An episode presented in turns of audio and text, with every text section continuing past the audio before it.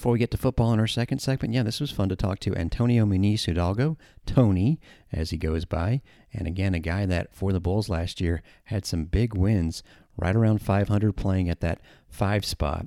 And he actually clinched, and this was critical, the American Athletic Conference semifinals because at that time, the Bulls were not a sure thing to make the NCAA tournament. I mean, they had a pretty good chance at an at large, but beating SMU kind of secured it.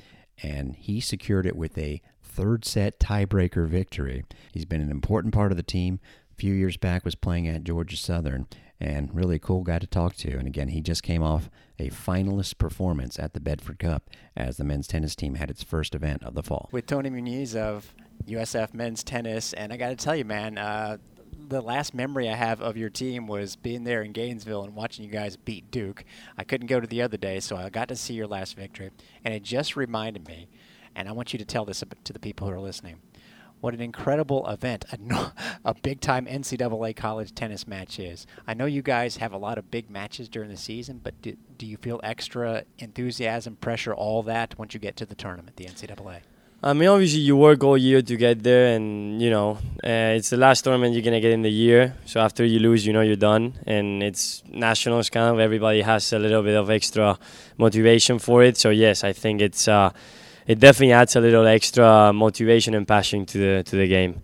Passion is something that does not seem to be a problem with the Bulls. Uh, speak about that part of the team. Yeah, I mean, I think it all starts with Ash. I mean, he, he and James, he they and Rhett also. They they all show a lot of passion and. Uh, they, I think they like to recruit players that show it, and, and not only that, but they encourage it on every practice, every match. So so I think it, it creates an environment when you know everybody feeds off each other, and, and it ends up being you know, uh, quite a show. quite a show indeed. You mentioned Rhett, full uh, transparency here. He was my best friend growing up, uh, and the reason that I went from a fat kid to a skinny kid because he motivated me and we played tennis all the time.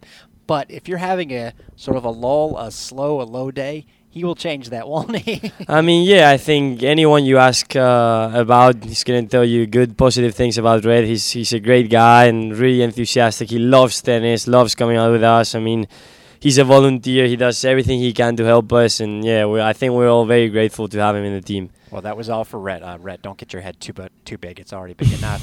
Uh, hey, representing Spain, right? A couple of big time members on the team. I had, see you have the flag for the photo shoot. You and uh, Serge, not a bad little combination. Did he have something to do with you coming here? Yeah, yeah. I actually transferred, so I did my first year in another school, and uh, you know, when when I was looking to transfer, I obviously had uh, several different places I could go, and, and I knew I knew Sergio. I asked him. He told me how happy he was here, how you know good the coaches were with us, and and yeah, I mean it, it definitely made a made a difference knowing that you know Sergio was here, that he was happy here, and that everything you know was was pretty comfortable and good here.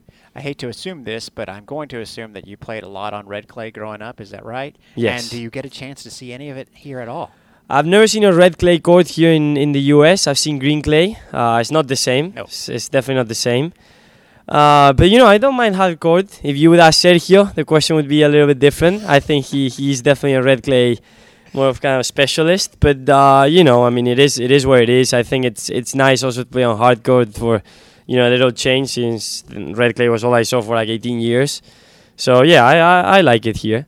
And do you get to play in any? I know the fall is more about individual tournaments. I, I know you're going to try and play in some. Do you think about going back home, or you, you're in the states, school, and don't get a chance to play in Spain again. Yeah, I'm I'm in the states. Sometimes I'll play in Spain in the summer when okay. I go home. Uh, but you know, there, there's great tournaments here. I like, you know, whenever I'm in college, I'd like to, you know, keep the tournaments being like college tournaments, kind of against all college kids if I can. And and obviously I'm in classes and practicing and whatnot. So going to Spain would be a little bit crazy, you know, in, in in the middle of everything. So I think. Uh, yeah, most of the things I play, I play with the, with the rest of the guys. And then I uh, know it's ways away before we get to the actual season where the team gets together again, but you guys get to practice together, hang out together, talk about uh, what you can do between now and when the, the real season begins. Well, I mean, I think uh, obviously that's always an ongoing conversation. Uh, you know, th- there's always objectives that you set up and, and, and whatnot, but I think uh, still putting numbers to those and, and, and rounds in the NCAA or whatever, I, I, I think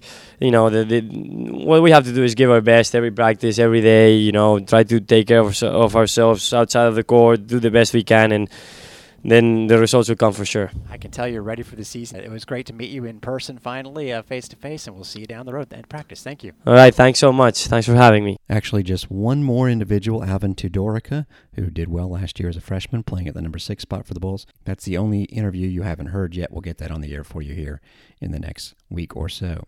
Coming up on Thursday, I'll be talking to basically the entire roster of both men's and women's basketball. So look forward to those conversations coming to Bulls Beat. Had some good conversations on the football radio show. I'll have some highlights for you next. Stay tuned.